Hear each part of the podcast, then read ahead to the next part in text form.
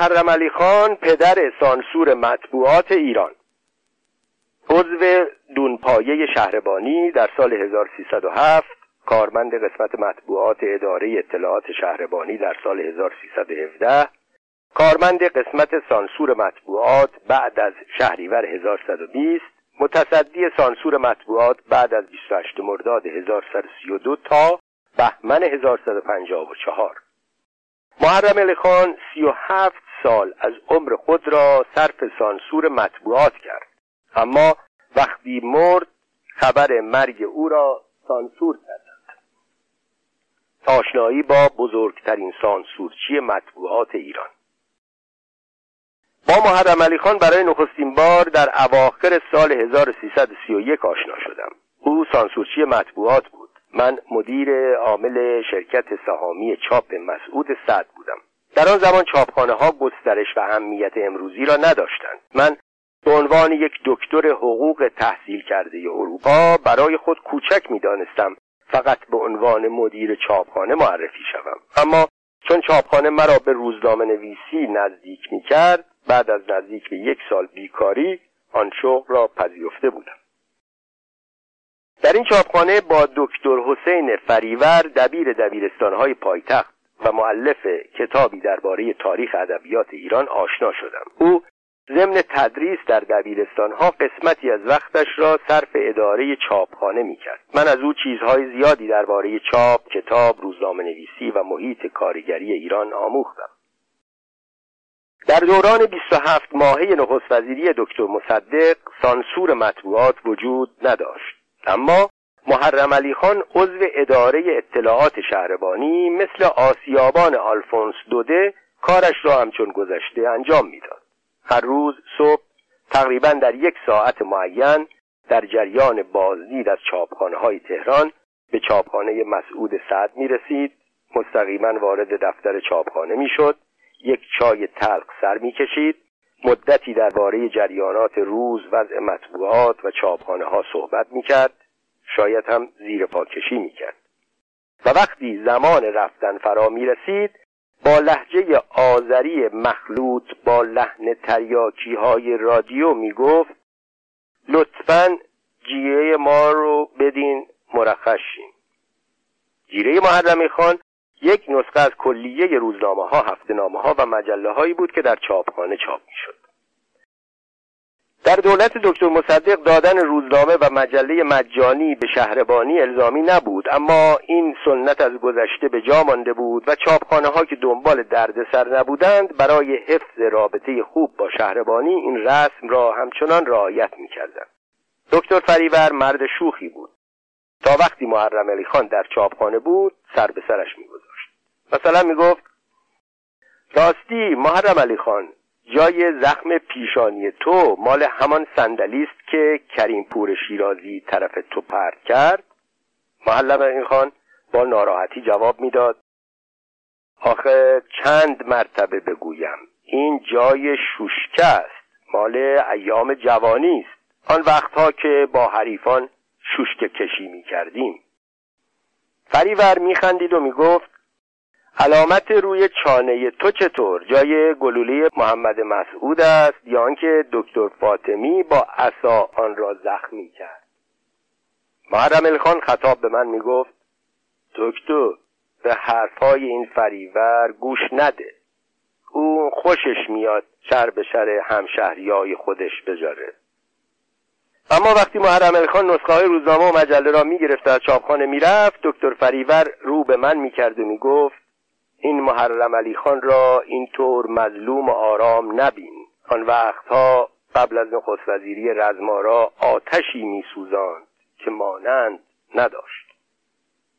آن وقت از جنگ و جدال محرم علی خان با روزنامه نویس ها داستان ها تعریف می‌کرد. می‌گفت در آن سالها روزی نبود که بین محرم علی خان و روزنامه نویس ها درگیری پیش نیاید. دولت ها عوض می شدند نخست وزیرها می رفتند و می آمدند اما محرم علی خان همچنان متصدی ثابت سانسور مطبوعات بود. وقتی به او دستور داده می شد جلوی انتشار روزنامه یا مجله ای را بگیرد کسی حریف او نمی شد به هر وضعی بود نشریات توقیف شده را مثل خورشید ایران هزارگات مرد امروز محمد مسعود اقدام خلیلی شاهد دکتر بقایی باختر امروز دکتر فاطمی شهباز و به سوی آینده و روزنامه های چپ روزنامه های راست روزنامه های میانه رو همه را ضبط می کرد اما گاهی در انجام وظیفه بین او و روزنامه نویس ها درگیری پیش می آمد کارگران چاپخانه ها که همیشه طرفدار روزنامه نویس ها بودند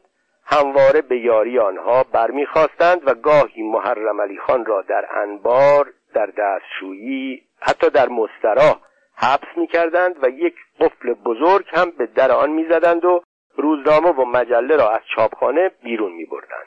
وقتی کارشان تمام می‌شد به کمک محرم علی خان می‌رفتیم و قفل را باز می‌کردیم. او بیرون میآمد و ناسزاگویان سر در عقب روزنامه نویسان میگذاشت.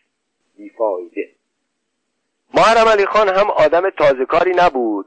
پس از چند بار گول خوردن یاد می‌گرفت چطور گول بزند در این حال با یکی دو معمور به چاپخانه یورش می برد و یکی دو تن از معموران را در گوشه پنهان می کرد. وقتی کارگران چاپخانه می‌خواستند روزنامه ها را بیرون ببرند این معموران به اسم آنکه از کارکنان روزنامه هستند نسخه های نشریه را می گرفتند و از چاپخانه بیرون می بردند. اما به جای آنکه آنها را در اتومبیل روزنامه نویسان بگذارند به درون کامیون شهربانی می ریختند و یک سره به اداره شهربانی سالها کار محرم علی خان همین بود اما اوج جنگ و جدال او با روزنامه نویس ها در زمان نخست وزیری رزمارا بود و بیشترین درگیری بین او با کریم پور شیرازی، دکتر بقایی و دکتر حسین فاطمی به وقوع می پیوست که اغلب کار به زندانی شدن محرم علی خان در مسترا یا انبار و زمانی هم به شکسته شدن سر و کله او می انجامید. اما حبس و بند و شکستن سر و صورت مانع کار محرم علی خان نمی‌شد. او با کله باند پیچی شده نسخه های باختر امروز و شاهد و شورش و غیره را ضبط می‌کرد و با خود می‌برد روزنامه ها توقیف می شدند ولی با عناوین دیگر به دست خواننده ها می رسیدند. در زمان رزمارا گرچه سانسور بود ولی روزنامه نویس ها هم آنقدر آزادی عمل داشتند که با معموران مقابله کنند. میخوردند ولی می‌زدند. سرها شکسته می‌شد اما صداها خفه نمی‌شد. وقتی روزنامه نویس بتواند بگوید آزادی نیست باید اعتراف کرد آزادی دست کم تا اندازه‌ای وجود دارد. در زمان رزمارا روزنامه ها فریاد برمی آوردند که آزادی ندارند. همین صداهای رسا بود که سرانجام رزمارا را از میدان به در کرد و منتهی به ملی شدن صنعت نفت گردید. وقتی سپه بود رزمارا با گلوله خلیل تحماسبی کشته شد و دکتر مصدق به نخست وزیری رسید وضع محرم علی خان هم تغییر کرد. در زمان دکتر مصدق سانسور مطبوعات به کلی لغو شد. اگر هم مطبوعات توقیف می شدند طبق قانون بود. آن هم به ندرت. در آن دوره محرم علی خان به عنوان مجری قانون عمل می کرد نه به صورت سانسورچی قانون شکن. دورانی که من با محرم علی خان سر و کار داشتم به دو مرحله تقسیم می شود مرحله اول به عنوان مدیر عامل چاپخانه و مرحله دوم به عنوان مدیر عامل چاپخانه و مدیر و سردبیر مجله سپید و سیاه. در آن ایام گرفتن امتیاز روزنامه و مجله فقط دو شرط داشت سواد خواندن و نوشتن و سی سال سن. اولی را داشتم دومی را نداشتم. ناچار در جستجوی کسی برآمدم که با داشتن این دو شرط از نظر من قابل اعتماد باشد. سرانجام عمویم زنده یاد محمد بهزادی را که دارای تحصیلات قدیم بود راضی کردم تقاضای امتیاز مجله بکند. اما در این فاصله صدور امتیاز نشریات برای مدتی ممنوع شد. من چون تاریخ انتشار مجله را تعیین و اعلام کرده بودم ناچار شماره اول مجله سپید و سیاه را در 18 مرداد ماه 1332 با امتیاز یکی از آشنایان منتشر کردم.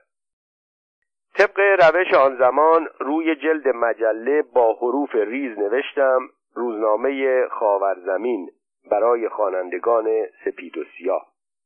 سپید و سیاه را با حروف درشت و با کادر مجله چاپ کردم تا معلوم شود این مجله سپید و سیاه دکتر بهزادی است نه خاور زمین آقای غلام حسین طلایی. شماره اول مجله سپید و سیاه روز 18 مرداد 1332 منتشر شد. روی جلد عکس دکتر مصدق را چاپ کردیم با نقاشی نقچه چین اثر هنرمندانه زنده یاد اکبر معاونی دبیر نقاشی دبیرستانهای پایتخت که به عنوان مدیر داخلی در سپید و سیاه با من همکاری داشت. در سرمقاله توضیح دادم که این مجله طرفدار دکتر مصدق و نهزت مردم ایران است. در شماره دوم تصویر نقاشی نقطه چین آیت الله کاشانی را چاپ کردم. در توضیح روی جلد اظهار تأسف از اختلاف بین آیت الله و دکتر مصدق کردم. شماره دوم مجله سپید و سیاه با امتیاز روزنامه قوقای من به صاحب امتیازی علی اسقر کارباف منتشر شد. ظاهرا برای خاورزمین اشکالی پیش آمده بود. تاریخ انتشار شماره دوم یک شنبه 25 مرداد 1332 بود. یک روز تاریخی در تاریخ معاصر ایران. روزی که محرم علی خان چهره عوض کرد. تهران صبح روز یک شنبه 25 مرداد 1332 روز یکشنبه 25 مرداد 32 با روزهای قبل تفاوت داشت. از صبح زود رادیو تهران هر چند دقیقه یک بار اعلام می‌کرد به زودی خبر مهمی به اطلاع ملت ایران خواهد رسید. سرانجام این خبر مهم در برنامه اخبار صبح منتشر شد و مردم شنیدند که نیمه شب گذشته سرهنگ نعمت الله نصیری رئیس گارد سلطنتی با دو کامیون سرباز به خانه دکتر مصدق در خیابان کاخ رفت تا او را دستگیر کند اما خودش دستگیر شد. همزمان همدستان او به خانه چند تن از وزیران و نماینده های مجلس رفتند. دکتر حسین فاطمی وزیر امور خارجه مهندس اقشناس وزیر راه و مهندس زیرکزاده را دستگیر کردند ولی پس از زمانی کوتاه اوضاع دگرگون شد. دستگیر شده ها آزاد شدند و دستگیر کنندگان به زندان افتادند.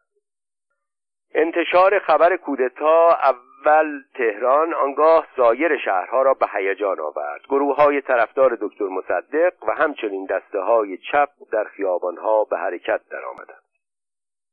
روز یکشنبه 25 مرداد محرم علی خان طبق معمول روزهای گذشته ولی دیرتر از روزهای گذشته به چاپخانه مسعود سعد آمد. اما به جای آنکه مانند روزهای گذشته اول به دفتر چاپخانه بیاید چای بخورد حال و احوال کند و بعد جیرش را از ما بخواهد یک سره به شعبه ماشینخانه رفت و شخصا همه اوراق و روزنامه ها و مجله هایی را که در حال چاپ بودند بررسی کرد.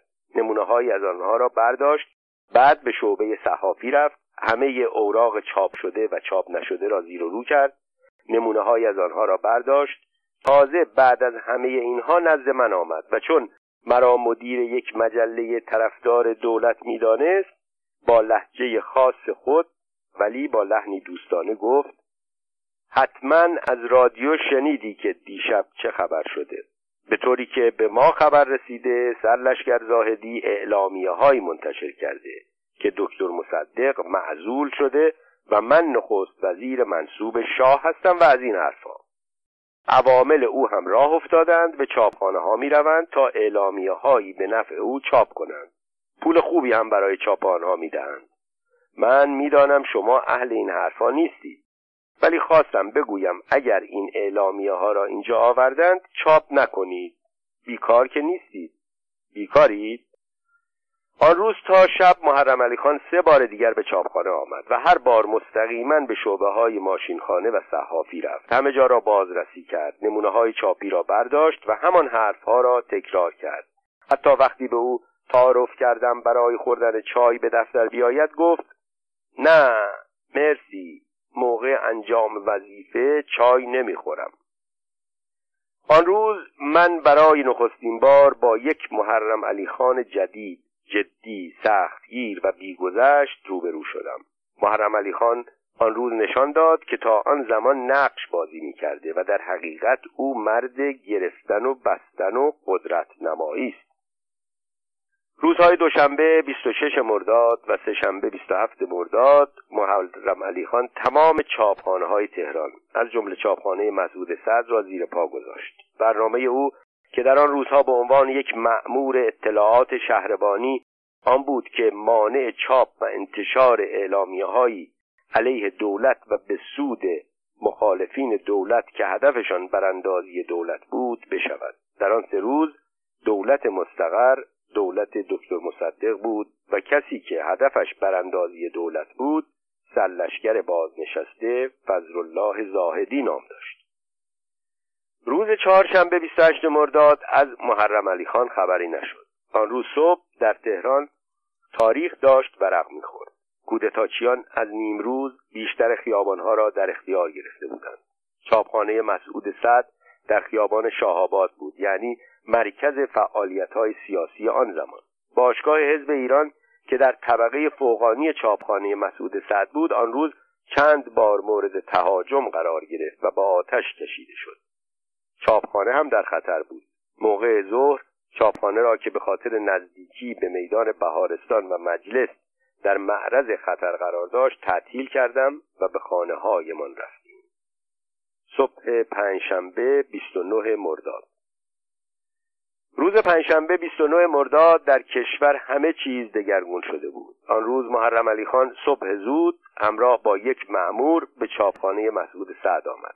یک راست به شعبه ماشین خانه رفت. تمام اوراق و روزنامه هایی را که در ماشین ها چاپ می‌شد به دقت بررسی کرد تا چیزی به نفع دکتر مصدق و به زیان سلشگر زاهدی چاپ نشود.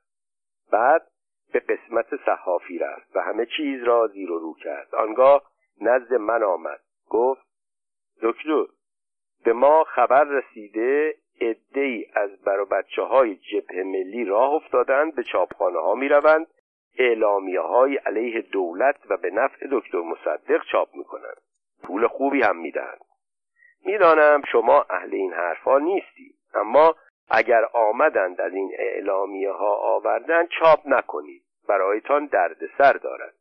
بیکار که نیستید بیکاری؟ من جوان بودم بی تجربه بودم. رفتار محرم علی خان برای من عجیب بود. چطور می‌شد طی دو روز اینقدر تغییر کرد؟ اما بعدها دانستم محرم علی خان مأمور سانسور دولت است. برای او کسی که در رأس دولت است مهم است. اسم او اهمیتی ندارد. از آن روز پنجشنبه 29 مرداد 1332 تا 29 مرداد 1353 که مجله سپید و سیاه به دستور دولت وقت توقیف شد محرم علی خان طی بیش از هزار هفته حدود 1119 شماره مجله سپید و سیاه را به جز دوره کوتاهی در اوایل حکومت امینی سانسور کرد. او هفته یک بار اغلب دو بار گاهی حتی سه بار با خبر یا بیخبر به دفتر مجله یا چاپخانه می آمد و مجله را به طور کامل و گاهی فرم به فرم برای سانسور می برد. در آغاز که مجله سپید و سیاه یک شنبه ها منتشر می شد هر شنبه حوالی ظهر محرم علی خان همراه وردستش که 20 سال تمام با او کار می کرد با کامانکار مخصوص شهربانی به چاپخانه می آمد. چند نسخه مجله می گرفت همانجا به طور سطحی مجله را ورق می‌زد. با تجربه ای که طی سالها خدمت اندوخته بود خیلی زود تشخیص می‌داد کجای مجله اشکال دارد و ما در چه صفحه و ستونی به دولت نیش زده ایم. آنگاه رو به من می‌کرد و می‌گفت فلانی باز هم که تند رفتی. یک بار نگی محرم علی خان بلا نشبت خر بود نفهمید. این شماره هم توقیفیه. کلمات فلانی با فتح ف ادا می کرد فلانی. بلا نسبت توقیفیه از اصطلاحات خاص محرم علی خان بود که همراه با اسم خودش محرم علی خان دائما تکرار می نظر معلم خان درباره مطالب مجله ردخور نداشت. با وجود سواد کم حس تشخیص عجیبی داشت. یک مطلب انتقادی یا سانسوری را حتی در صفحه مسابقات پیدا می‌کرد. به این علت تا با یک بغل روزنامه و مجله به فرمانداری نظامی نمی‌رفت سرهنگ های متصدی سانسور قبل از همه نظر وی را درباره آن نشریات میپرسیدند. آنها حال خواندن آن همه روزنامه و مجله را نداشتند. از آن گذشته از ریز کاری های روزنامه نویس ها سر در نمی آوردند. محرم علی خان مجله ها را می برد و ما را با دلهوره به انتظار می گذاشت. ساعتی بعد بسته به اهمیت موضوع تلفن می کرد یا خودش می آمد یا مرا به فرمانداری نظامی احضار می کرد تا در آنجا موضوع بررسی شود. آنگاه تهدیدها توپ و تشرها و چانه زدنها آغاز می شد اگر تیمسار بختیار سر حال بود سر و ته قضیه را با تعهد به اینکه دیگر نظیر آن مطالب چاپ نخواهد شد هم می آوردیم که بسیار کم اتفاق می افتاد قضیه این چنین حسن ختام پیدا کند. در غیر این صورت مسئله سانسور مطالب مجله پیش می آمد اوایل کار افسران فرمانداری نظامی نشریات را خیلی ناشیانه سانسور می کردن. برای نمونه وقتی عکسی یا خبری مورد پسندشان نبود می‌گفتند آنها را از صفحه بیرون بیاورید. وقتی می‌گفتیم مجله صحافی شده و این کار امکان ندارد دستور می‌دادند رویش را سیاه کنیم ما تعدادی از مجلات را با یک چاپ اضافی سیاه می‌کردیم و بقیه را به همان ترتیب اول به توضیح می‌دادیم یا به شهرستانها میفرستادیم. سرکشی کار خطرناکی بود ولی شهرت و محبوبیت و تیراژی که با این کار به دست می آوردیم به خطرش می ارزید. قسمتی از مجله که بیش از همه دچار سانسور می‌شد روی جلد مجله بود. روی جلد مجله سپید و سیاه در نوع خود ابتکاری بود. عکس شخصیت های روز را به صورت نقطه چین نقاشی می کردیم. در آغاز کار در زمان نخست وزیری دکتر مصدق که رجال سیاسی را افراد خوشنام تشکیل می‌دادند از نظر انتخاب شخصیت های سیاسی برای روی جلد مجله اشکالی نداشتیم ولی با سقوط دکتر مصدق کسانی مصدر کار شدند که مورد توجه مردم نبودند ما که نمی توانستیم فقط به چاپ تصویر افراد خوشنام سیاسی که تعدادشان اندک بود اکتفا کنیم دایره کار را وسعت بخشیدیم و تصویر رجال و هنرمندان گذشته را مانند سید جمال الدین اسدآبادی امیر کبیر کمال الملک و برای روی جلد انتخاب می کردیم. ولی چاپ بعضی از آنها هم باعث توقیف مجله می شد. از این رو گاهی شخصیت های سیاسی روز را بدون توجه به محبوبیت آنها چاپ می کردیم. ولی با کشیدن یک سمبل در کنار تصویر آنها حرف خود را می زدیم. در کنار تصویر سپه بود زاهدی عکس یک تانک را کشیدیم که نمودار قلدری او بود در کنار تصویر تقیزاده عکس یک درخت خشک چاپ کردیم به نشانه بیبار و بر شدن کمبود شخصیت های سیاسی برای روی جلد مجله ما را واداشت که به ادبیات پناه ببریم. اما آن هم گرفتاری های خودش را داشت. علی اکبر دهخدا به جهت آنکه شایع بود در زمان دکتر مصدق کاندید ریاست جمهوری شده سانسوری بود. ملک و شعرهای بهار به خاطر چپروی هایش در سالهای آخر عمر و سرودن اشعاری چون جغد جنگ اشکال داشت. سعید نفیسی که شدیدن از دستگاه و دانشگاه انتقاد می‌کرد مغضوب بود. چاپ تصویر این شخصیت ها اغلب ما را گرفتار سانسور میساخت. اما فقط همین نبود. از آنجا که در کنار تصویر امیر کبیر خنجری خونالود چاپ کرده بودیم می‌گفتند قصدمان اشاره به وضع دکتر مصدق است که شایع بود جانش در معرض خطر قرار دارد.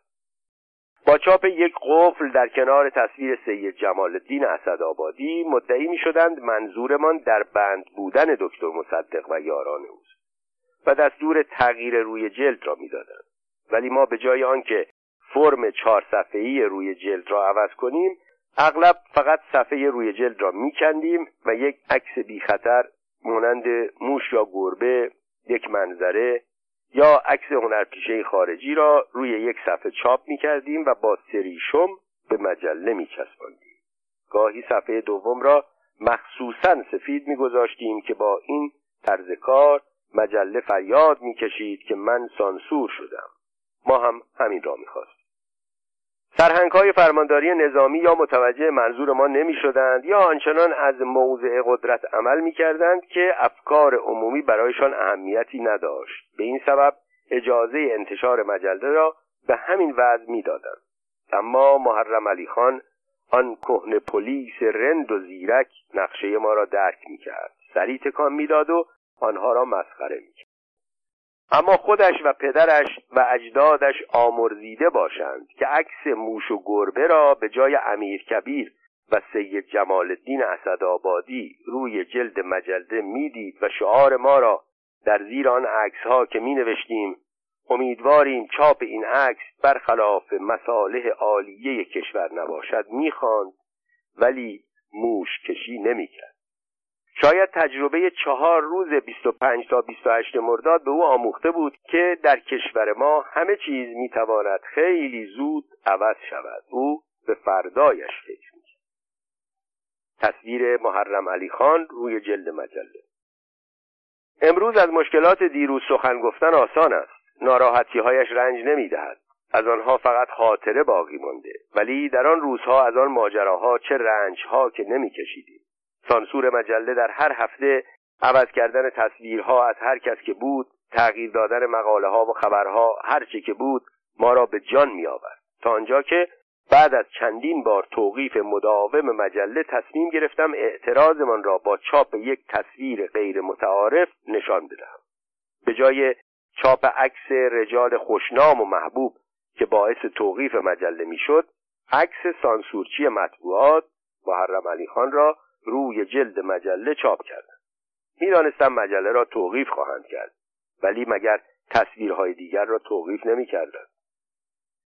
اولین مشکل تهیه عکس مناسبی از محرم علی خان بود.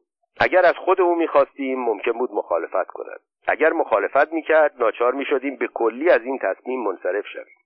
یک روز شنبه که او برای بردن مجله به چاپخانه آمد از عکاس مجله خواستیم بدون اطلاع محرم علی خان از او عکس بگیرد. عکاس آمد و از در و دیوار چاپخانه از ماشین ها از کارگران از حوز سنگی و از پنجره های رنگی عکس انداخت و در آن میان چند عکس هم از محرم علی خان گرفت.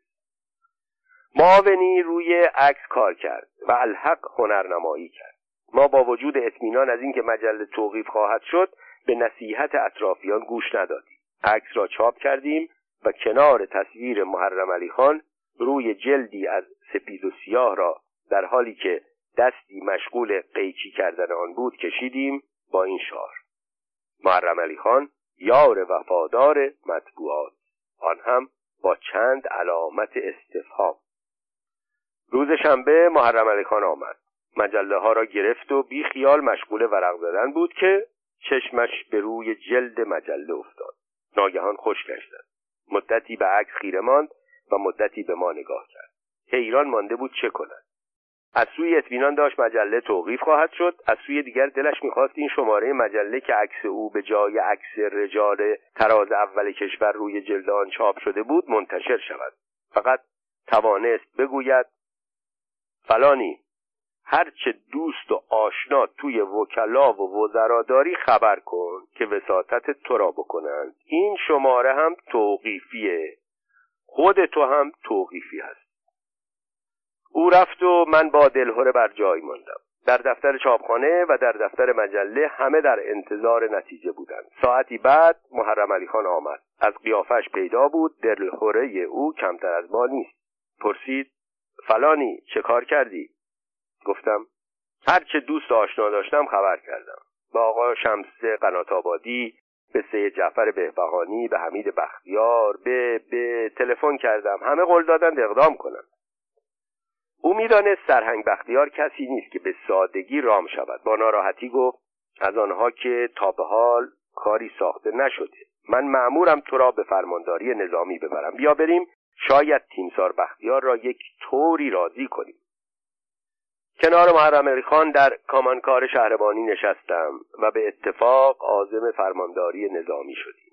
در بین راه محرم علی خان سعی می کرد آموزش های لازم را به من بدهد. نگرانی او از این بود که تصور کنند در چاپ عکس با هم تبانی کردیم. گفت اگر پرسیدند عکس مرا از کجا آوردید یک وقت نگویی من به تو دادم.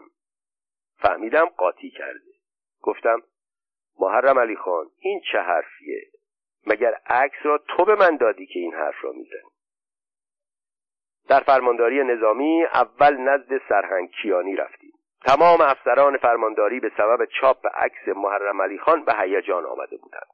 افسرها از قسمتهای مختلف به قسمت مطبوعات می آمدند تا عکس محرم علی خان یک کارمند جز را که به صورت نقاشی روی جلد مجله چاپ شده بود ببینند. چیزی که مایه حسرت و آرزوی اغلب رجال تراز اول کشور بود.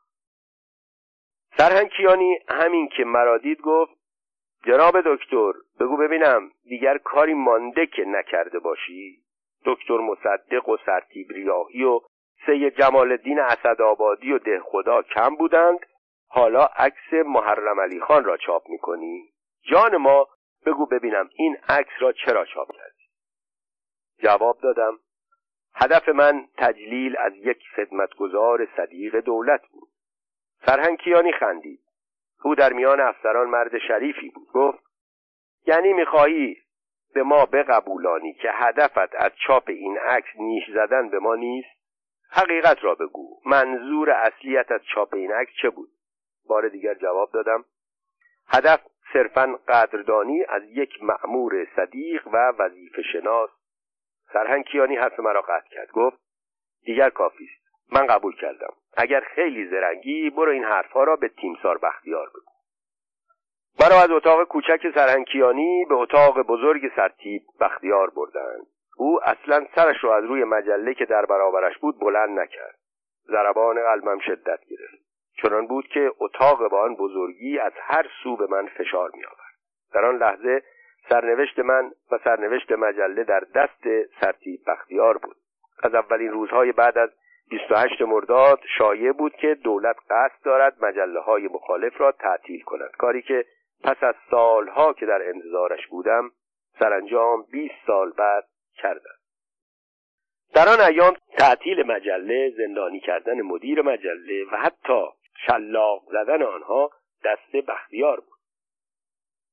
گرچه سرتیب بختیار در آن زمان آشکارا روزنامه نویسی را شلاق زده بود ولی این کارها از او برمی آمد چون اگر هم می‌گرفت و می‌زد و حتی به نوعی سر به نیست می‌کرد همانطور که با کریم پور شیرازی کرده بودند کسی از او ایراد نمی‌گرفت.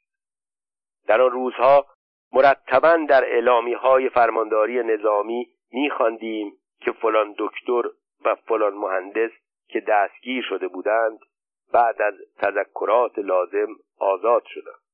اگر کسی نمی‌دانست ما روزنامه نویس های آن روزگار می‌دانستیم که تذکرات لازم چه معنایی دارد. در قاموس فرمانداری نظامی بختیار تذکر مساوی بود با شلاق. سرتیب بختیار همانطور که سرش پایین بود گفت بنشینید. مجله روی میز جلوی او بود و داشت مقاله مربوط به محرم علی خان را می‌خواند. وقتی سرش را بلند کرد احساس کردم در چهرش بیش از آن که نشانه هایی از خشم و عصبانیت دیده شود آثار خنده آشکار است. دانستم از شیرین کاری ما بدش نیامده. با لحنی که ملایمتر از بنشینید بود گفت هدفتان از چاپ این عکس چه بود؟ برای بار سوم در آن روز گفتم هدف قدردانی از یک خدمتگزار صدیق دولت بود. خواستم باز هم شعار بدهم. حرفم را قطع کرد. می‌دانم می‌دانم. کیانی قبلا به من گفته اما در مملکت هیچ خدمتگذاری مهمتر از محرم علی خان نبود که عکسش را چاپ کنید. تازه این قیچی چیست؟ همان که دارد سر مجله سپید و سیاه را می‌برد. از چاپ آن چه منظوری داشتید؟ لابد این هم برای قدردانی از قیچی مأموران صدیق دولت بود. حقیقت آن که برای این سوال جوابی آماده نکرده بودم. موضوع آشکار بود. سانسور مجله.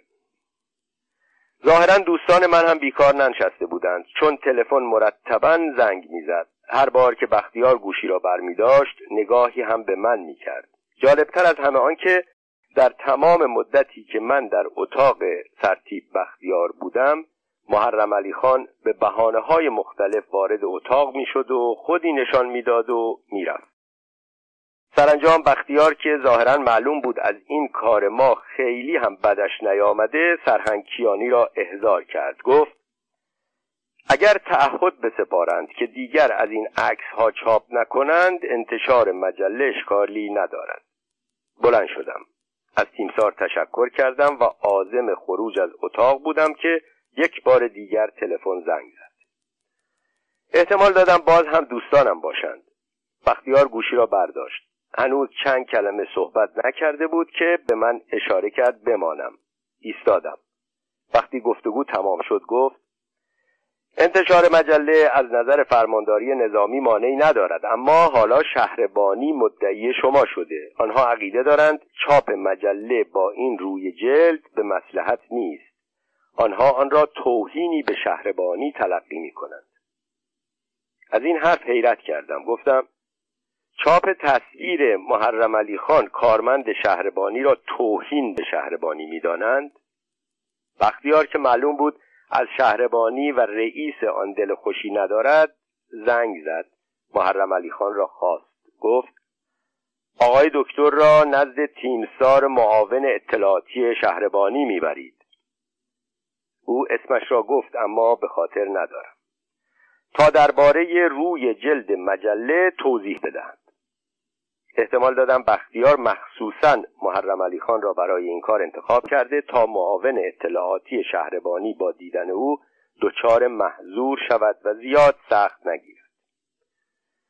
محرم علی خان در حالی که در کنار من راه می‌رفت گفت دکتر گاوت زاییده.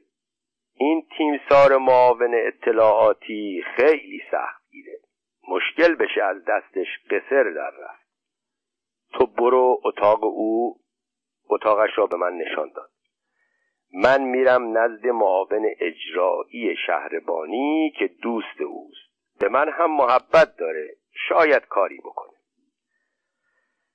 توپ تیمسار معاون اطلاعاتی شهربانی از توپهای حاج میرزا آقاسی هم پرتر بود. به دیدن من گفت هدف شما روزنامه نویس ها همیشه کوچک کردن شهربانی است. این عکس را هم به همین منظور چاپ کرده اید من نمی‌دانم تیمسار بختیار چطور اجازه انتشار این مجله را داده ولی من مخالفم. این کار یعنی تحقیر شهربانی. جواب دادم. تیمسار اصلا چنین چیزی نیست. واقعا هم آنطور نبود. هدف من زدن فرمانداری نظامی بود که آن روزها به کار مطبوعاتی رسیدگی می‌کرد. محرم علی خان هم معمور خدمت در فرمانداری نظامی بود. با عصبانیت گفت پس هدفتان از چاپ این عکس چی بوده؟ برای چهارمین بار مثل شاگرد مدرسه ها درسم را جواب دادم. هدف از چاپ این تصویر قدردانی از خدمات یک معمور صدیق و خدمتگزار است. تیمسار معاونت اطلاعاتی شهربانی تقریبا فریاد کشید. ما در شهربانی این همه سرتیپ داریم این همه سرهنگ داریم. آن وقت شما عکس یک کارمند دون اشل را چاپ می کنید و اسمش را می‌گذارید قدردانی از خدمات. هنوز حرف تیمسار معاون اطلاعاتی تمام نشده بود که در باز شد و تیمسار معاون اجرایی شهربانی به اتفاق محرم علی خان وارد اتاق شد. آنها خیلی گرم و صمیمانه با هم سلام و احوال پرسی کردند. همین به من قوت قلب داد که مشکل می‌تواند حل شود. تیمسار دوم تا روی میز چشمش به تصویر محرم علی خان افتاد مجله را برداشت و گفت به به عجب کار جالبی. محرم علی خان این عکس توست؟ چقدر قشنگ کشیدند. و خواند محرم علی خان یار وفادار مطبوعات. تیمسار معاونت اطلاعاتی شهربانی دست به یک ضد حمله زد و گفت لابد قیچی را هم ملاحظه فرموده اید که در حال سانسور مجله است. تیمسار دوم که هرگز ندانستم معاون چی شهربانی بود گفت تیمسار منکر اینکه نمی شود شد که در گذشته سانسور وجود داشته. حالا هم اگر مطلبی برخلاف مصالح عالیه مملکت چاپ شود تردیدی نیست که باید مانع انتشار آن شد. آن دو تیمسار دوستانه به هم حمله می کردند و من در سکوت به سخنان آنها گوش می کردم سرانجام تیمسار شماره دو حرف دل مرا زد. او گفت تیمسار به نظر من اهمیت کار این مجله آن است که برای نخستین بار یک کارمند جز را مورد تشویق قرار داده. عکس افسران عالی رتبه را که همه چاپ می‌کنند. سرانجام با این قول و قرار که در آینده عکس چند تن از تیمساران خدمتگزار شهربانی کل کشور از جمله ریاست کل شهربانی کل کشور را چاپ کنم از سوی معاونت اطلاعاتی شهربانی اجازه توضیع مجله صادر شد. ملخ یک بار دیگر جست تا بعد. دلم می‌خواهد چیزی را که قبلا نوشتم تکرار کنم. امروز سخن گفتن از رنجهای گذشته آسان است. از ناراحتی های ایام گذشته فقط خاطره باقی مانده. همچنان که از یک زخم بزرگ فقط علامتی روی پوست میماند. اما در آن روزها ما لحظات سختی را میگذراندیم ماجرای تصویر محرم علی خان در روی جلد مجله از لحظه بردن مجله به فرمانداری نظامی تا توقیف مجله و اجازه انتشار آن شش هفت ساعت بیشتر طول نکشید. اما ساعتهای رنجاوری که هر کدام آن برابر با رنج یک سال بود. انتشار مجله سپید و سیاه با تصویر محلم خان روی جلد آن در محافل سیاسی تهران انعکاس عجیبی داشت. دوستان و همکاران مطبوعاتی یکی یکی تلفن می‌کردند و تبریک می‌گفتند. اسم محرم علی خان به گوش همه آشنا بود اما فقط مطبوعاتی ها او را میشناختند. با تصویری که ما از او چاپ کردیم همه مردم ایران محرم علی خان را شناختند و با پدیده‌ای به نام سانسور از نزدیک آشنا شدند. ما در گزارش مربوط به روی جلد مجله همه حرفهای خود را تا آن حد که امکان داشت درباره سانسور مجله و مشکلات کار روزنامه نویسی گفته بودیم زندگانی و کارهای یک سانسور چی؟ محرم علی خان معروف این نام در تاریخ سانسور مطبوعات ایران است. به سبب طولانی بودن مدت خدمتش که سی و هفت سال به طور انجامید و به سبب شرایط خاص زمان خدمتش. قبل از شهریور 20 بعد از شهریور 20 دوران اشغال کشور به وسیله متفقین زمان ماجرای پیشوری در آذربایجان و قدرت حزب توده دوران ملی کردن صنعت نفت و حوادث قبل از 28 مرداد و وقایع بعد از 28 مرداد دوران آزادی محدود حکومت دکتر امینی هنگام حوادث 15 خرداد دوره انقلاب سفید شاه و دولت مستعجل منصور و سرانجام دولت طولانی هویدا و قدرت مطلقه شاه و بالاخره به علت هوش، زیرکی و خدمات محرم علی خان به دستگاه سانسور. تا زمان مرگ محرم علی خان در سال 1354 کشور ما حوادث بسیاری را از سر گذراند. دولتهای زیادی آمدند و رفتند. نشریات زیادی شهرت، تیراژ و محبوبیت پیدا کردند و پس از چندی توقیف شدند. تعطیل شدند و از خاطره ها فراموش شدند. در تمام این مدت طولانی یک نفر بود که همواره مهمترین نقش را در سرنوشت مطبوعات کشور بازی می‌کرد. محرم علی خان. محرم علی خان در سال 1289 خورشیدی در یکی از روستاهای آذربایجان چشم به جهان گشود. تحصیلات مختصری در حد خواندن و نوشتن داشت که بعدها کاملترش کرد. در سال 1307 به عنوان عضو دون اشل یا دون پایه وارد خدمت نظمیه یا شهربانی شد. از سال 1317 در قسمت اطلاعات یا آگاهی به کار پرداخت.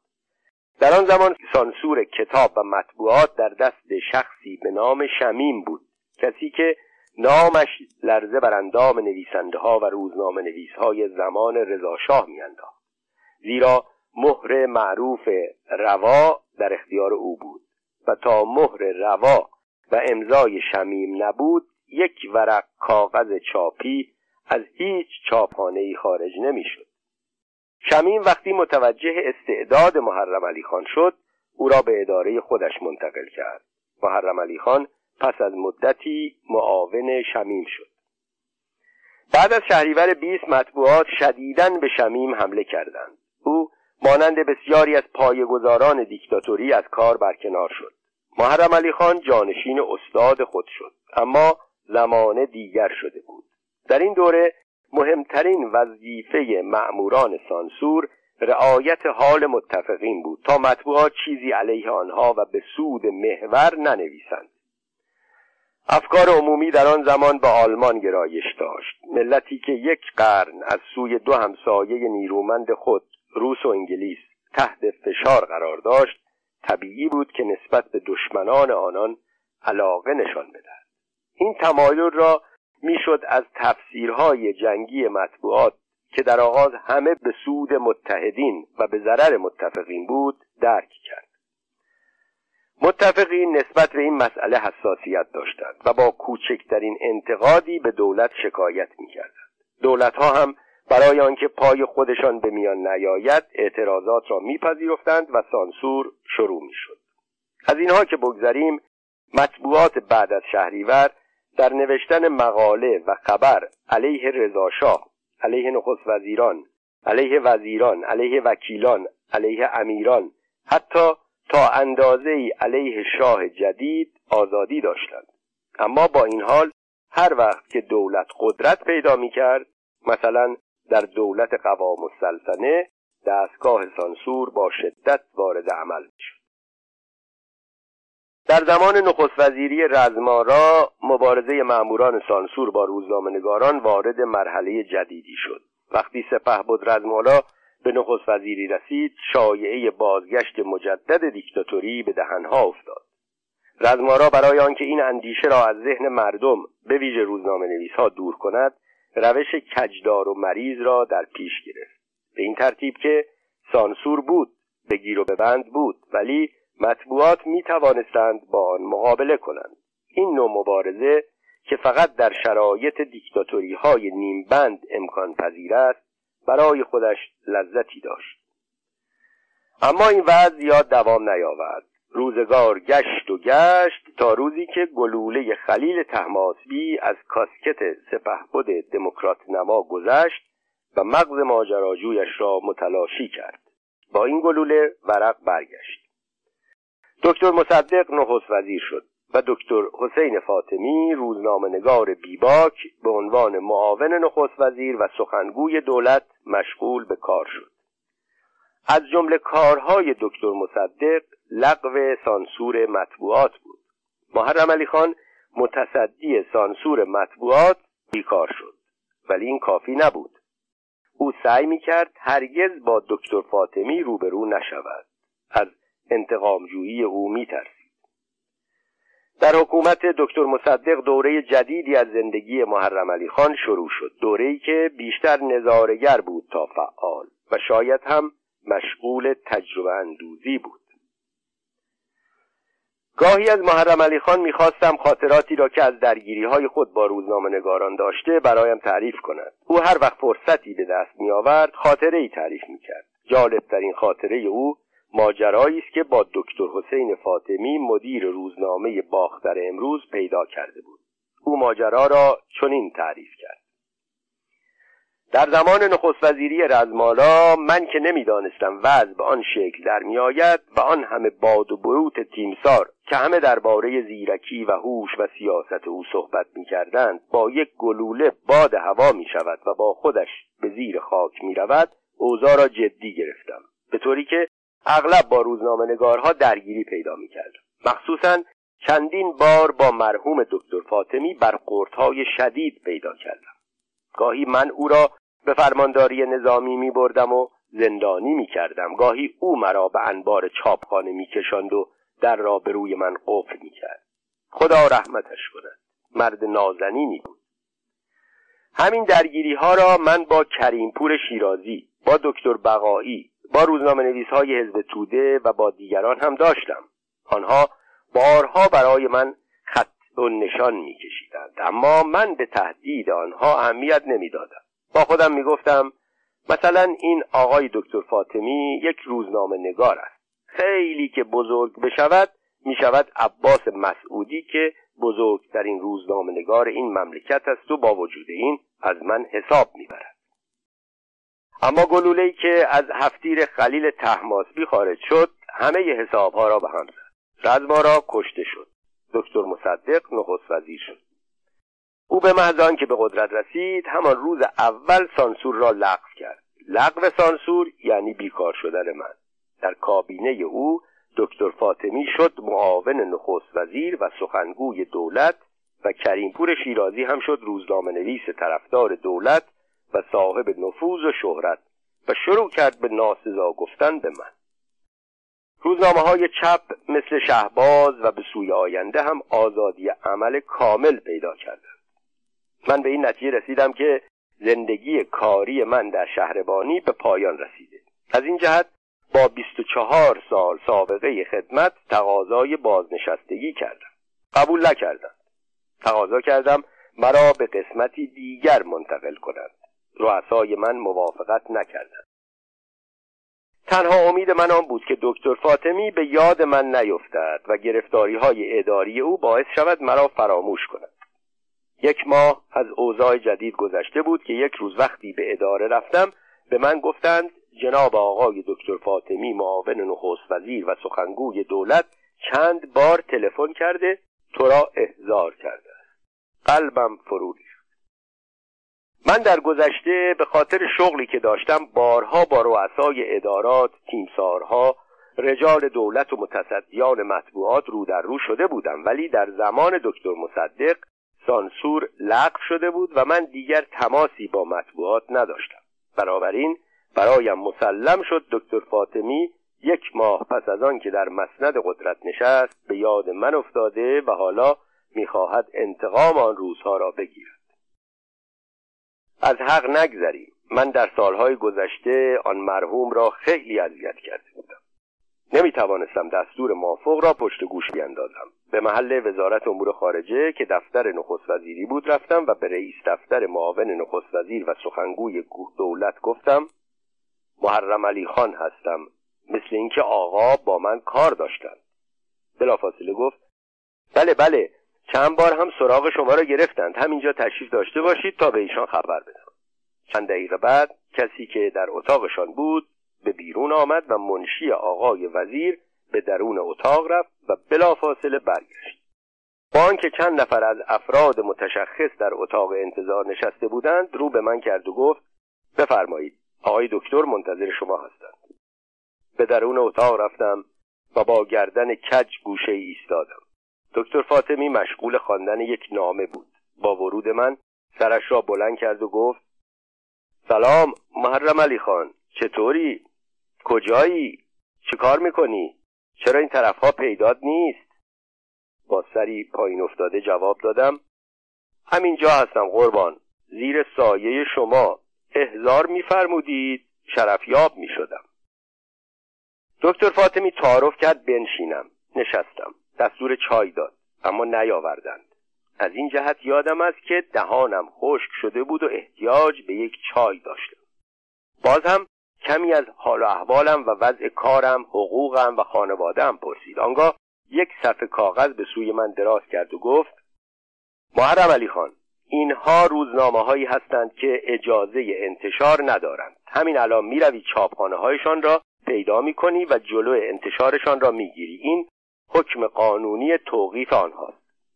بعد مثل آنکه فهمید در آن لحظه چه فکری به مغزم راه پیدا کرده گفت میدانی محرم علی خان دولت سانسور را لغو کرده جلوی بگیر و ببند فرمانداری نظامی را گرفته. الان مطبوعات اجتماعات و احزاب کاملا آزاد هستند ولی در چنین شرایطی عدهای می‌خواهند از آزادی هایی که داده شده سوء استفاده کنند. ما مدرک داریم که بعضی از این روزنامه نویس ها از خارجی ها و از شرکت نفت انگلیس پول می‌گیرند تا علیه دولت فعالیت کنند.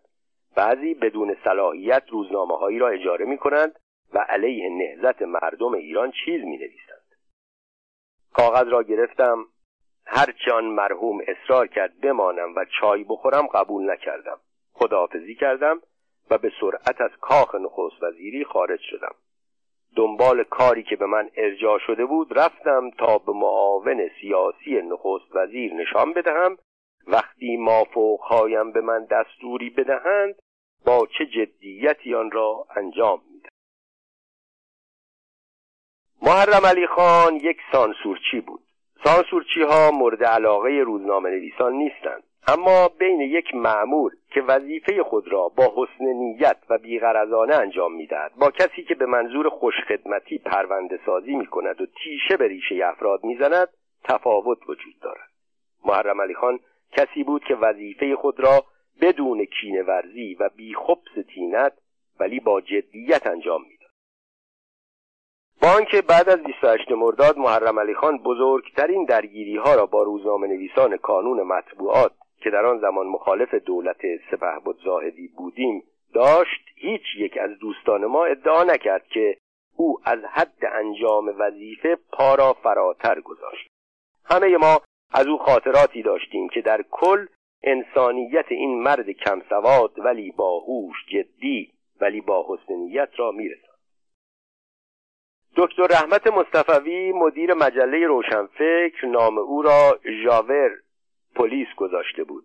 ژاور همان بازرس معروف کتاب بینوایان ویکتور هوگوست که در راه انجام وظیفه از هیچ کاری فروگذار نمی‌کرد ولی سعی داشت عملی برخلاف حقیقت انجام ندهد و سرانجام وقتی در درست بودن کاری که انجام داده بود دچار تردید شد خودکشی کرد.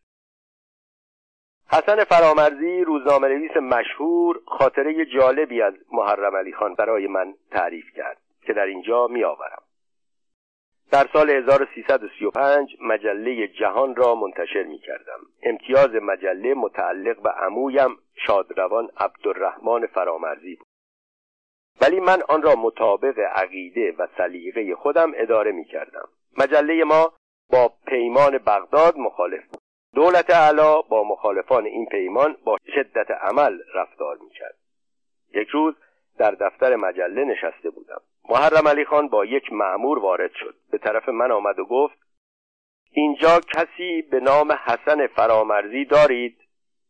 من گفتم بله من هستم. نگاهی به من کرد و خیلی جدی گفت تو نیستی. خیال کردی می توانی مرا گول بزنی؟ زود بگو ببینم حسن فرامرزی کجاست. آنگاه آهسته از من پرسید اینجا راه خروجی دیگری هم دارد؟ گفتم بله دارد. گفت زود از اینجا برو بیرون. من آمدم تو را توقیف کنم. من به سرعت از در دیگر رفتم و او با ماموران وارد دفتر شد تا حسن فرامرزی را توقیف کند. او کوچکترین آشنایی با من نداشت. این نخستین بار بود که مرا می‌دید.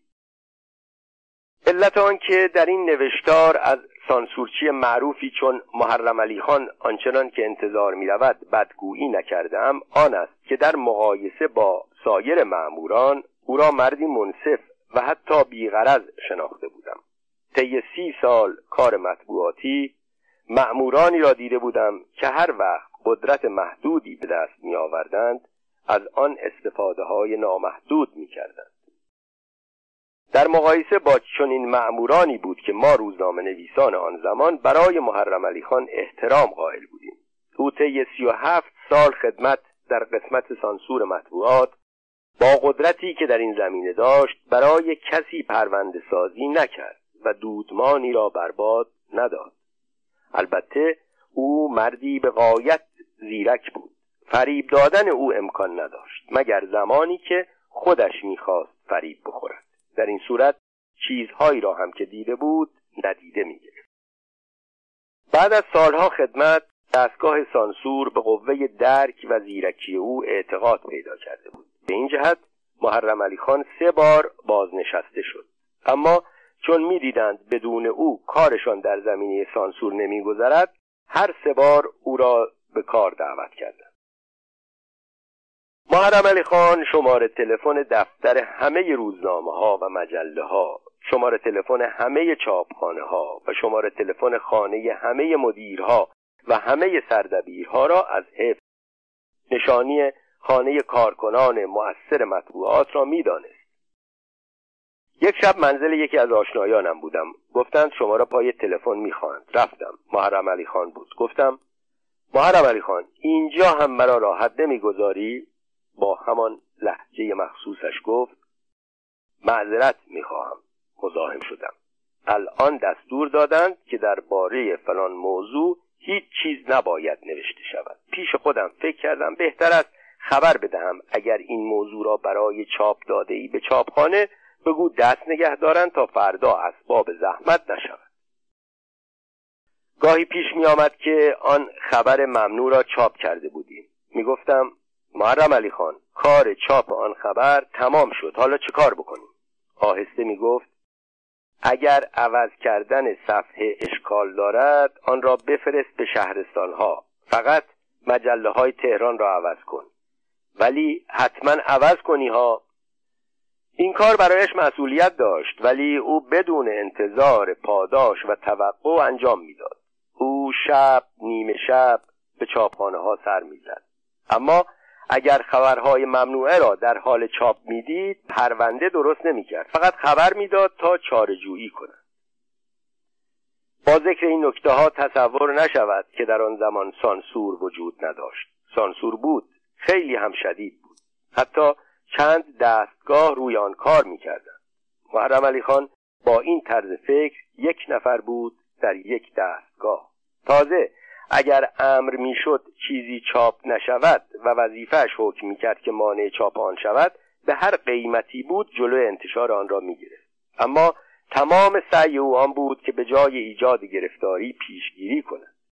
در میان روزنامه نویس های آن زمان عدهای بودند که نقش پلیس را ایفا می‌کردند. اگر در روزنامه ها یا مجله ها مطلبی چاپ می‌شد که از دست سانسور به در رفته بود آنها انگشت روی آن خبر میگذاشتند و با گزارش به مقامات باعث گرفتاری آنها می شدند محرم علی خان اغلب عکس آنها عمل می کرد محرم علی خان از روابط خصوصی روزنامه نویس ها با مقامات و سازمان های مختلف آگاه بود. گاهی که مطلب ممنوعه ای را در روزنامه می‌دید اول می گفت آه اگر متوجه شوند این روزنامه یا مجله را توقیف می کنند بعد با تمسخر می گفت اما نه فلانی از خودشانه. کاریش ندارم. محرم علی خان هرگز رشوه یا هدیه قبول نمی کرد در دفتر مجله فقط یک چای تلخ می‌خورد. چای خوردن او هم طی 20 سال فرق نکرده بود. چای را در نلبکی میریخت؟ یک حب قند در دهان میگذاشت با دو انگشت دست چپ دو طرف نلبکی را می‌گرفت و چای را سر می‌کشید. اواخر کار دستش به شدت میلرزید. در این موارد صورتم را برمیگرداندم تا نبیند متوجه لرزش دستش شدم. روز 29 مرداد 1353 که دولت هویدا 63 روزنامه و مجله را تعطیل کرد به محرم علی خان مأموریت دادند که خبر تعطیل تعدادی از نشریات را به مدیرانشان بدهد. محرم علی خان همین که با من روبرو شد با قیافه ناراحت و با لحجه مخصوص خودش گفت دکتر به جان عزیزت امروز سه بست اضافی زدم تا بتونم خبر تعطیل روزنامه ها رو بهشون بدم. محرم علی خان تا آن روز درباره اعتیاد خود کلمه ای نگفته بود. حرف دیگرش در آن روز این بود سرش را چند بار تکان داد و آهسته به من گفت وای به حال رژیمی که من حافظ و حامیش باشم. من گاهی فکر می کردم تحولاتی که طی چهار روز 25 مرداد 1332 تا 28 مرداد 1132 در کشور روی داد برای محرم علی خان درسی شده بود. ولی پس چرا دیگران درس نگرفتند؟ محرم علی خان وظیفه خود را در مورد سانسور مطبوعات چنان با دقت و مهارت انجام می‌داد که همه مقامات اداره به درک و فهم او در کار سانسور اعتقاد پیدا کردند. به طوری که هر وقت او با یک بسته روزنامه و مجله به اداره می‌رفت رؤسای او به جای آنکه روزنامه ها و مجله ها را بگیرند و بخوانند چشم به دهان او میدوختند تا ببینند محرم علی خان درباره مطالب آن نشریات چه اظهار نظری می چند سال قبل که قرار گذاشته بودم گوشه هایی از خاطرات ایام روزنامه نویسیم را بنویسم وقتی به ماجراهای سال اول انتشار مجله سپید و سیاه و درگیری هایم با هم محرم علی خان رسیدم نام خانوادگی او به خاطرم نیامد. اندیشیدم وقتی نوشته ها به پایان خود نزدیک شود نامش را به یاد خواهم آورد یا از همکاران خود روزنامه نویس های آن زمان خواهم پرسید. وقتی به ماجرای چاپ تصویر محرم علی خان در روی جلد مجله رسیدم به یاد آوردم که در آن شماره گزارشی هم در داخل مجله درباره محرم علی خان داشتم و به طور حد نام او در آن گزارش نوشته شده. مجله را پیدا کردم. معلوم شد در صفحه‌ای که به شرح روی جلد اختصاص داده شده بود چندین جا نام محرم علی خان آمده بیان که اشاره‌ای به نام خانوادگی او شده باشد. آنگاه میماند پرسش از روزنامه‌نگاران آن روزگار با این تصور که حافظی آنها بهتر از حافظی من کار کند از چند نفر از یاران و همکاران قدیم پرسجو کردم. می‌دانید نام خانوادگی محرم علی خان چیست؟ همه با اطمینان می‌گفتند که می‌دانند. بعد هم همه می‌گفتند نوک زبانشان است اما خیلی زود متوجه می‌شدند خاطرشان نیست. از همکاران روزنامهنگار که ناامید شدم فکر کردم بهتر است به کارکنان وزارت اطلاعات و جهانگردی آن زمان مراجعه کنم. امیدم آن بود که آنها نام خانوادگی سانسورچی برجسته خود را بدانند. اما آنها هم عین همکاران روزنامهنگارم می‌گفتند که می‌دانند حتی عین آنها ادعا می‌کردند نوک زبانشان است اما عین آنها این نام حاضر نمی‌شد از نوک زبانشان بیرون بیاید.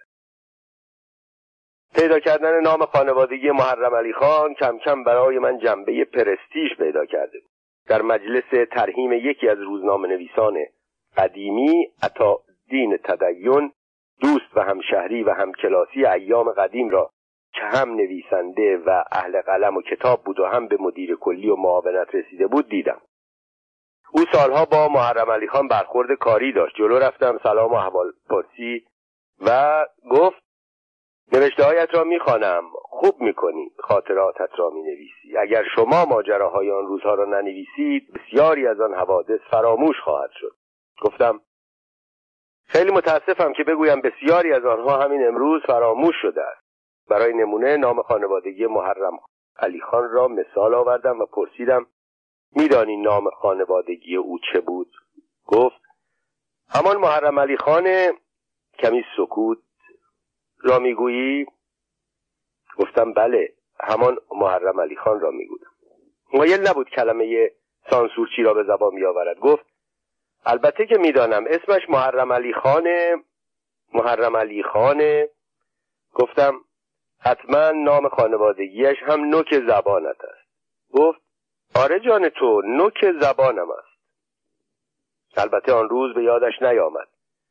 و با اطمینان به اینکه به زودی به یاد خواهد آورد شماره تلفن دادم و شماره تلفن گرفتم. با اعتقاد کامل گفت که تا فردا نام خانوادگی محرم علی خان را به من خواهد گفت.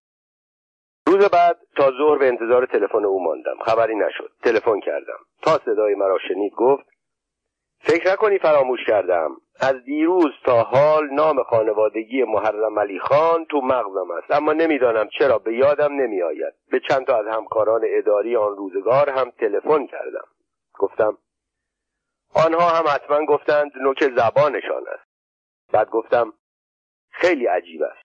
محرم علی خان سالها معمور خدمت در وزارتخانه شما بود. در آنجا حقوق می‌گرفت اضافه کاری می‌گرفت پاداش می‌گرفت به او نامه مینوشتید.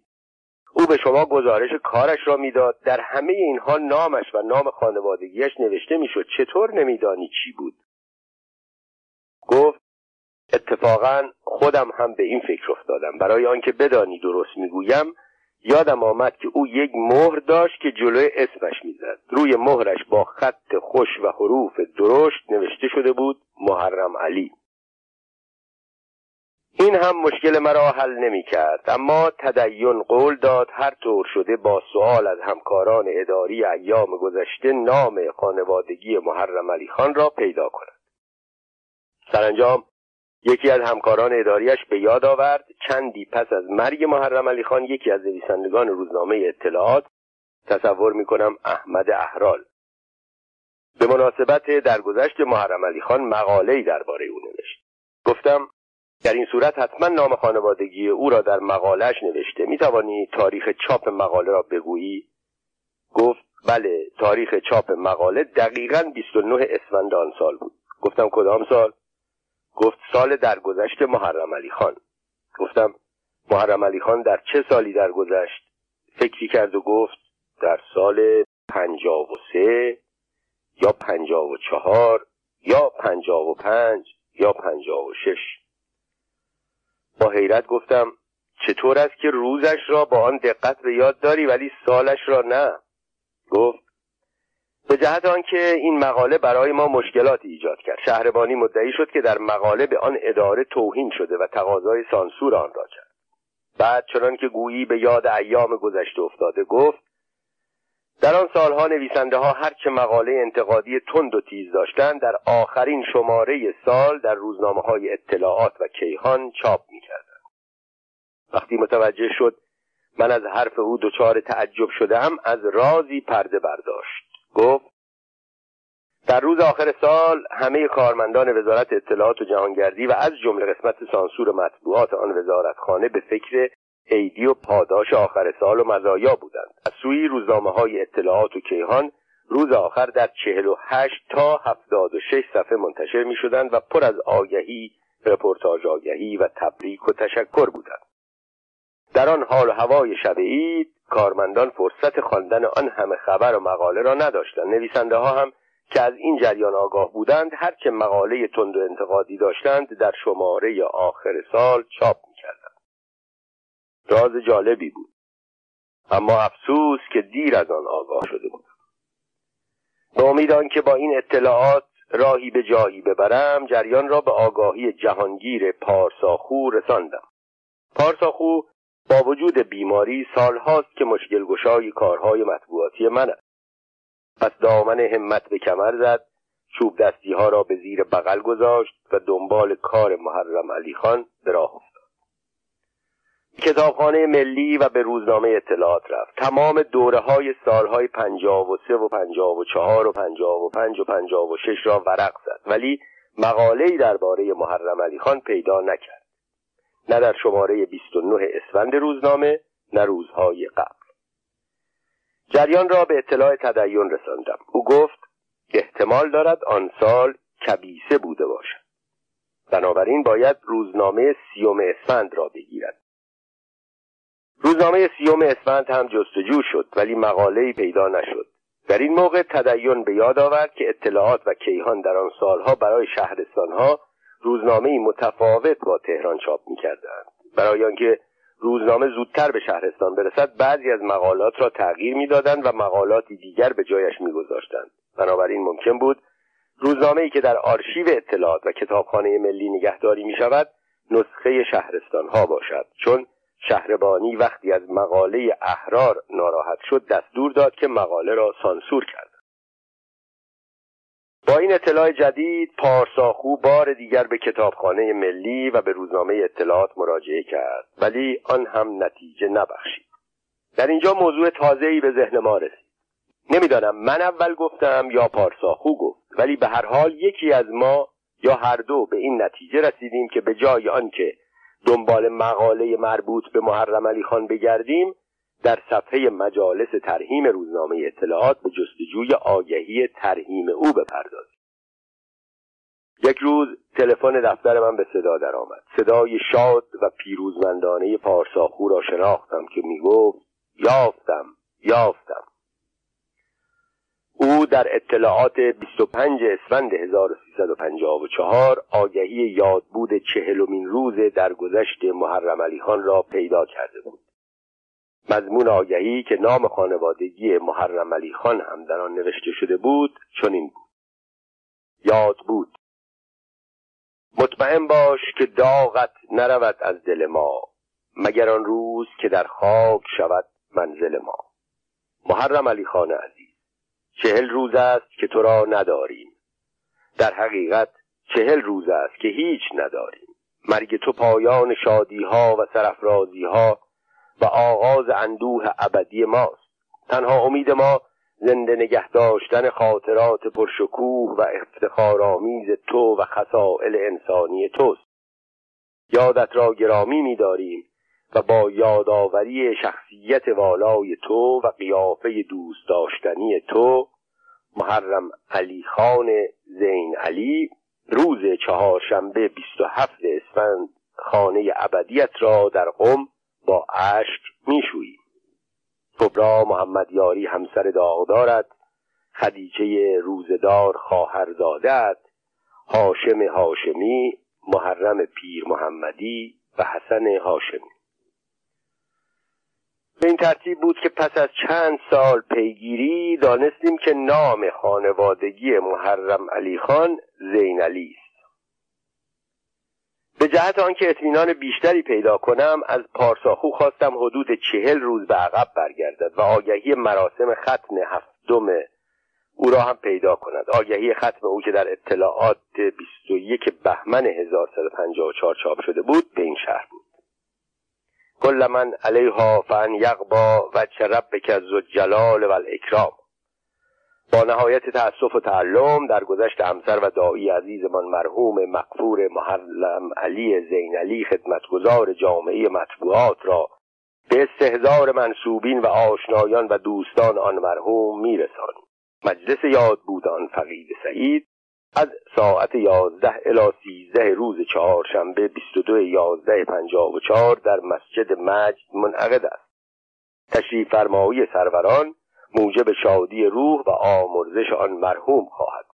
کبرا محمد یاری خدیجه و فاطمه و سلیمان روزدار هاشم هاشمی محرم و حسن پیر محمدی خانواده های وابسته و از طرف همکاران اداری سید احمد میر حدی. با خواندن این آگهی ها گذشته از کشف نام خانوادگی محرم علی خان توانستم مضمون مقاله انتقادی روزنامه اطلاعات را هم که از روی شهربانی سانسور شد حدس بزنم. از گذشته های دور رسم بود وقتی کارمندی میمرد اداره ای که او در آن کار می‌کرد آگهی ختم او را امضا می‌کرد یا خود علاهده برای مراسم ترهیم او به مطبوعات آگهی می‌داد. اما به طوری که از این دو معلوم می شود پس از سی و هفت سال خدمت در شهربانی و حدود سی سال مأموریت در وزارت اطلاعات و جهانگردی هیچ یک از این دو سازمان حاضر نشد امضایش را زیر آگهی ختم محرم علی خان بگذارد. به این ترتیب نتیجه گرفتم محرم علی خان که بیش از سی سال نوشته های دیگران را سانسور می کرد عاقبت خود گرفتار سانسور شد.